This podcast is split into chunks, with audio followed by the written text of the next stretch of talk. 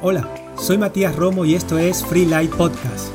Quiero darte las gracias por unirte hoy a nosotros. Espero sinceramente que esta palabra te aliente, edifique tu fe, pero sobre todas las cosas que te lleve a una relación más profunda con Dios. Disfruta de la enseñanza. Y número tres, tercer concepto que la gente tiene de Dios, que Dios es tan perfecto, que Dios es tan alto, que no se le puede agradar. ¿Sabe? Hay gente que tiene un concepto de Dios que Dios siempre está enfadado contigo. Sobre todo aquellos que se condenan mucho, ¿verdad? Sobre todo aquellos que siempre hacen la, hacen, hacen, hacen la trampa en su vida. Ellos tienen un concepto de que Dios siempre está enfadado. ¿Sabe? Como cuando un adolescente hace lo que su padre no quiere y entonces lo que hace en su relación comienza a esconder cosas. ¿Por qué? Porque sabe que sus padres no le gustan lo que están haciendo o lo que está haciendo. Y hay gente que todo el tiempo está pensando así de Dios. A Dios no le gusta lo que yo hago, por eso Dios está enfadado. Pero sabe, Dios es mucho más bueno que cualquier padre humano. Y porque usted no sea perfecto, porque usted meta la pata, porque usted meta mucho la pata, porque usted meta un poco la pata. Independiente como usted sea, Dios no es un padre enfadado. Hay gente que dice, ¿para qué voy a la iglesia si mira lo que he hecho? ¿Y qué piensas? ¿Que Dios se ha enfadado por lo que tú has hecho? Si el problema no es que Dios se haya enfadado, el problema es que te hace sufrir, que te hace perder, que te hace perder tiempo, que te hace perder felicidad, ese es el problema. Dios no está enfadado. ¿Qué va a estar enfadado? Él está molesto. ¿Sabe que está molesto? Él está molesto porque usted y yo suframos, porque usted y yo perdamos tiempo. Él está molesto no con usted, sino con el pecado que nos atrapa y hace que perdamos tiempo y suframos y nos golpeemos contra la pared. Porque Dios te ama tanto, que Dios te ama tanto ¿Sabe, ¿Sabe por qué Dios se agrada de usted? Porque Él te ama. No porque usted haga. Dios se agrada de usted porque Él te ama. ¿Sabe por qué yo me agrado de mis hijas? No porque siempre hagan lo correcto, sino porque yo las amo. Porque son mis hijas.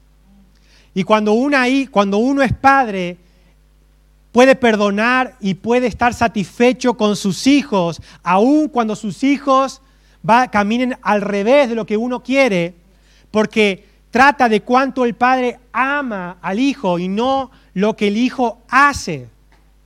Dios, a Dios sí se le puede agradar. ¿Sabe, ¿Sabe cómo le podemos agradar a Dios? Simplemente recibiéndolo como un padre, recibiendo el amor que Él tiene por nosotros, ahí Dios está satisfecho. A Dios se le puede complacer más fácil de lo que pensamos. Es como los hijos que pensamos, mis padres no, me van a entender, no me van a comprender. Mis padres, y pensamos que son tan lejanos, ¿verdad? Tan lejanos. Y no damos cuenta, y no damos cuenta que aunque ellos nos hayan dicho que ese no es el camino, un padre siempre te va a amar. Siempre va a encontrar el camino del perdón y el amor. ¿Cuánto más Dios? ¿Cuánto más Dios se le puede agradar tan fácilmente a Dios? Simplemente reconociendo que Él nos ama. Porque de eso trata. Dios es satisfecho en su amor hacia ti y Dios no está satisfecho en tu comportamiento hacia Él. Hebreos 11:6 dice, nadie puede agradar a Dios si no tiene fe. Cualquiera que se acerque a Dios debe creer que Dios existe. ¿Cuál es la forma de agradar a Dios? Creer. Creer en Dios. Creer que Él es nuestro Padre y nos ama. Y que premia a los que buscan su amistad. Tan sencillamente. No podemos agradar a Dios tratando de obedecer la palabra de Dios. La única forma de agradar a Dios es teniendo fe que Él es un Padre bueno y amoroso y que Él es real para nosotros, ahí Dios es satisfecho y que Él premia. Él quiere que usted confíe en que Él premia a los que buscan su amistad. Saque todo pensamiento que le aleje de Dios, que le aleje de que Dios le hable y le corrija.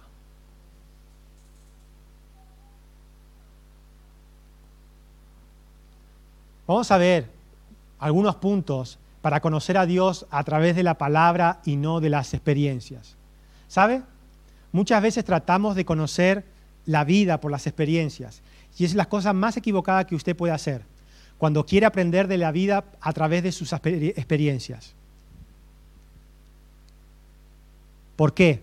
Porque todas nuestras experiencias que hemos tenido en nuestra vida no significa que la vida sea así en acuerdo a las experiencias que hemos tenido. Pero la gente analiza y aprende solo de las experiencias. Mi experiencia me dice, mi experiencia me dice que, ¿sabe? No es una verdad, no es una verdad eh, eh, total tu experiencia. Es una verdad parcial. déjeme dar un ejemplo. Déjeme dar un ejemplo. Ayer hablaba, hablábamos y hablábamos de una noticia y decía esta noticia que el sector, el sector de eh, transporte está en su peor momento. Que los camioneros o transportistas ganan muy poco dinero. Y esa era una noticia, ¿verdad? En base a unas experiencias estadísticas. Ok. Y, eso, y usted dice, bueno, es verdad, entonces mejor no nos metamos en el negocio del transporte porque está en su peor momento. Pero cuando me comentaban esta, experiencia, le, decía yo, pues yo, yo tengo, conozco a dos personas que comenzaron en el, antes de la pandemia en el tema del transporte y empezaron con una furgoneta y ahora están, eh, han comprado en plena pandemia un camión. Y ahora están, eh, eh, están, empezando a pensar en este año emplear y comprar otro, otro para emplear a dos personas más. Entonces, ¿cuál es la experiencia de algunos? Derrota. ¿Cuál es la experiencia del otro en el mismo sector? Victoria. Entonces, si usted quiere aprender de la experiencia, mi experiencia dice que no es bueno una relación. Si usted quiere aprender una experiencia, se perderá la otra parte. Que haya tenido una experiencia mala no significa que el camino no sea bueno, que el fin no sea bueno. Y hay gente que ha cerrado la puerta a Dios por una mala experiencia de vida. Hay gente que se ha cerrado a que Dios le ministre, le hable, le corrija, le exhorte por sus experiencias de vida. Pero debemos conocer a Dios por medio de la palabra, no por medio de las experiencias. Salmo 103, versos 6 al 17, nueva traducción viviente. Dice así, verso 6, el Señor da rectitud y hace justicia a los que son tratados injustamente dio a conocer su carácter a Moisés y sus obras al pueblo de Israel. El Señor es compasivo, el Señor es misericordioso. Y déjeme decirle, no importa cuál sea su experiencia, el Señor es compasivo y el Señor es misericordioso. El Señor es lento para enojarse y está lleno de amor inagotable. Independientemente cuál sea su experiencia de vida, la verdad es, por medio de la palabra, conocemos la verdad, que es que Dios es compasivo, misericordioso, lento para enojarse y está lleno de amor. No nos reprenderá todo el tiempo, ni seguirá enojado para siempre. No nos castiga por todos nuestros pecados mi experiencia dice que Dios no, no nos castiga por todos nuestros pecados, no nos trata con la severidad, severidad perdón, que merecemos. Pues su amor es inagotable hacia usted. Es tan inmenso como la altura del cielo sobre la tierra. Llevó nuestros pecados tan lejos de nosotros como está el oriente, el occidente. Verso 13. El Señor es como un padre. ¿Cómo? Es como un padre con sus hijos. tierno, compasivo con los que le temen, pues Él sabe los débiles que somos. Es que si se enterara Dios de lo que yo hago, Dios ya lo sabe, porque Él sabe cuál es tu debilidad. A Dios no le sorprende que hayas tropezado, porque Él te conoce, pues Él sabe lo débiles que somos. ¿Sabe cuál es la, la, relación más profunda que usted pueda tener en una relación? Cuando usted no le esconde nada a la otra persona. Cuando usted sabe, cuando usted aprende a confiar en la otra persona y esa persona sabe cuál es su debilidad y esa persona sabe de que, de usted pie cojea. Y aún y a pesar de eso, está allí para ayudarle. Está allí para eh, eh, eh, fortalecer esa debilidad que usted tiene. Lo mismo es con Dios. Cuando usted deja que Dios conozca su debilidad, Dios ya sabe cuál es su debilidad, pero cuando usted se abre a Dios en esa debilidad, pues Él sabe los débiles que somos, se acuerda de que somos tan solo polvo. Verso 15, nuestros días sobre la tierra son como la hierba, igual que las flores silvestres, florecemos y morimos. El viento sopla y, y desaparecemos como si nunca hubiéramos estado aquí pero el amor del Señor permanece para siempre con los que le temen. Su salvación se extiende a los hijos de los hijos. Número uno, por medio de la palabra de Dios entendemos que Dios es un Padre compasivo.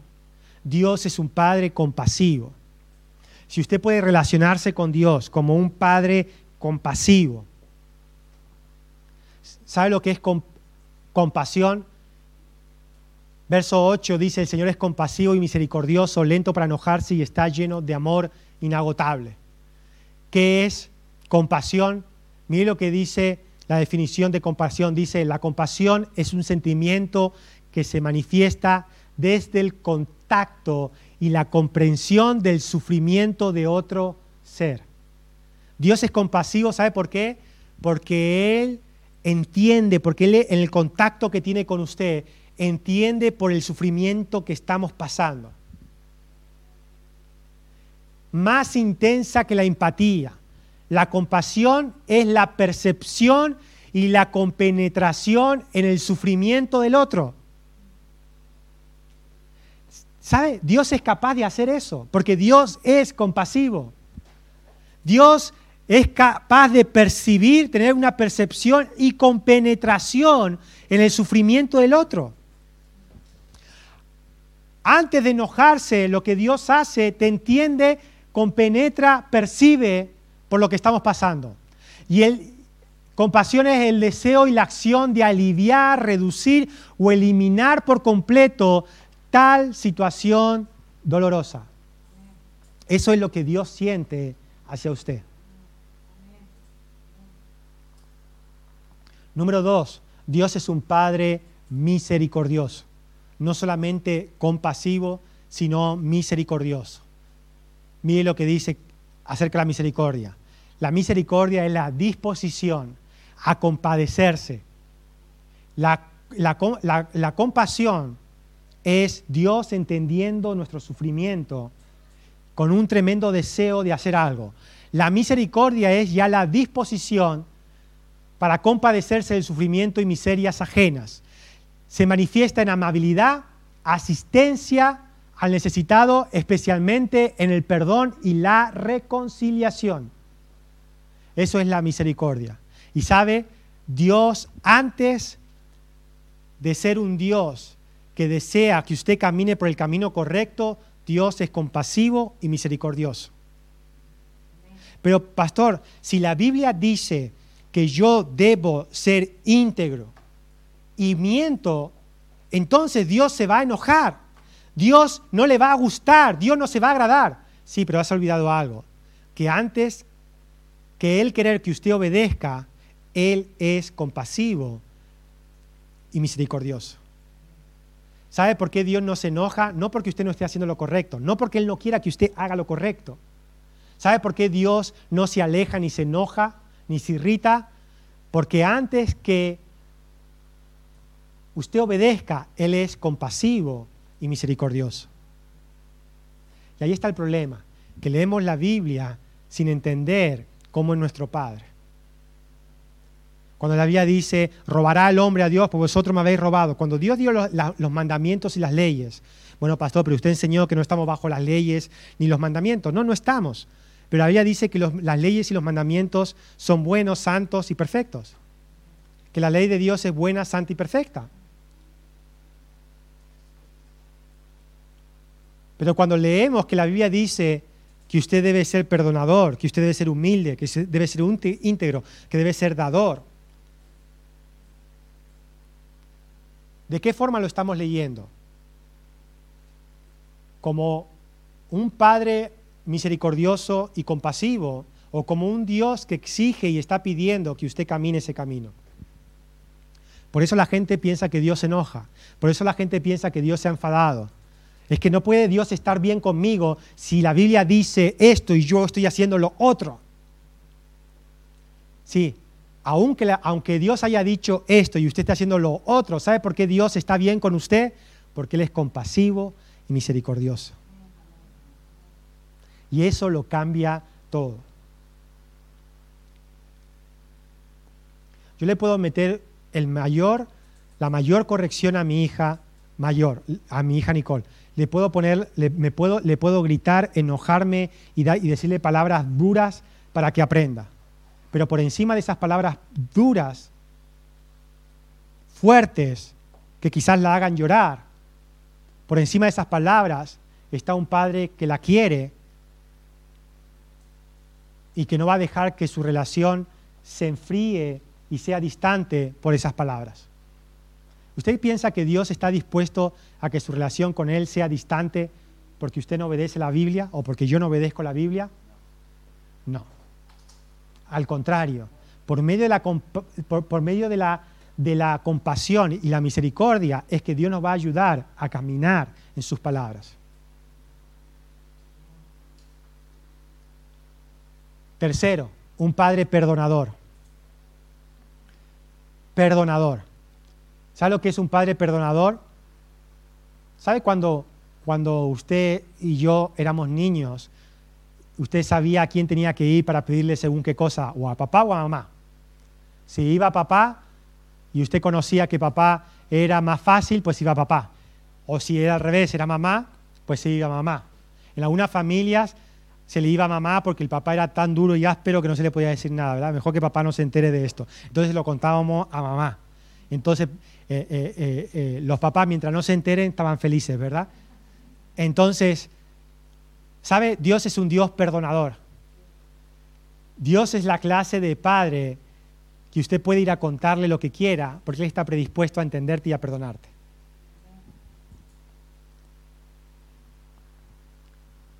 Verso 12, llevó nuestros pecados tan lejos de nosotros como está el oriente del occidente, dice la Biblia.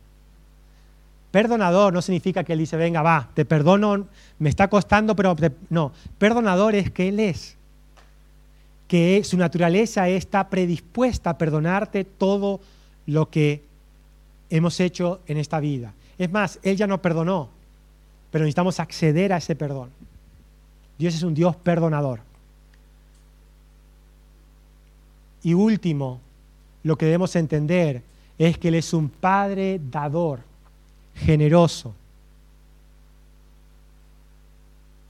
Mateo 7 al, 11, y con esto termino, dice, pidan a Dios, traducción lenguaje actual, pidan a Dios y Él les dará. Hablen con Dios y encontrarán lo que buscan. Llámenlo y los entenderá, los atenderá, perdón. Porque el que confía en Dios recibe lo que pide, encuentra lo que busca y si llama es atendido. Nadie le da a su hijo una piedra si le pide pan, ni le da una serpiente si le pide un pescado. Si ustedes son malos, humanos, saben dar cosas buenas a sus hijos, con mayor razón Dios, su Padre, que está en el cielo, dará buenas cosas a quienes se las pidan. Esa es la clase de Padre con la que debemos relacionarnos. Esa es la clase de Dios con la que debemos tener relación. Debemos dejar de tratar de acercarnos a Dios por comportamientos, acciones, y debemos acercarnos a Dios sabiendo que Él es un Padre misericordioso, atento, dador, perdonador, compasivo. Acércate a Dios no con tus fortalezas, acércate a Dios con tus debilidades, que las tienes, porque yo también las tengo. Acércate a Dios en humildad. Deja que Él te hable, deja que Él te ayude, deja que Él te corrija. La otra vez una persona me preguntaba, no sé qué hacer, pastor, esto, lo otro, porque pienso esto, pienso lo otro, pienso aquello. Y yo le pregunté, ¿y le has preguntado a Dios? ¿Y le has preguntado a Dios? ¿Te has acercado a Dios para preguntarle? No, a Dios no le interesa eso. No, sí, hemos visto que a Dios le interesa. A Dios le interesa. Acércate a Dios. Busca de Dios. Ábrete a Dios. Cierra tus ojos, gracias.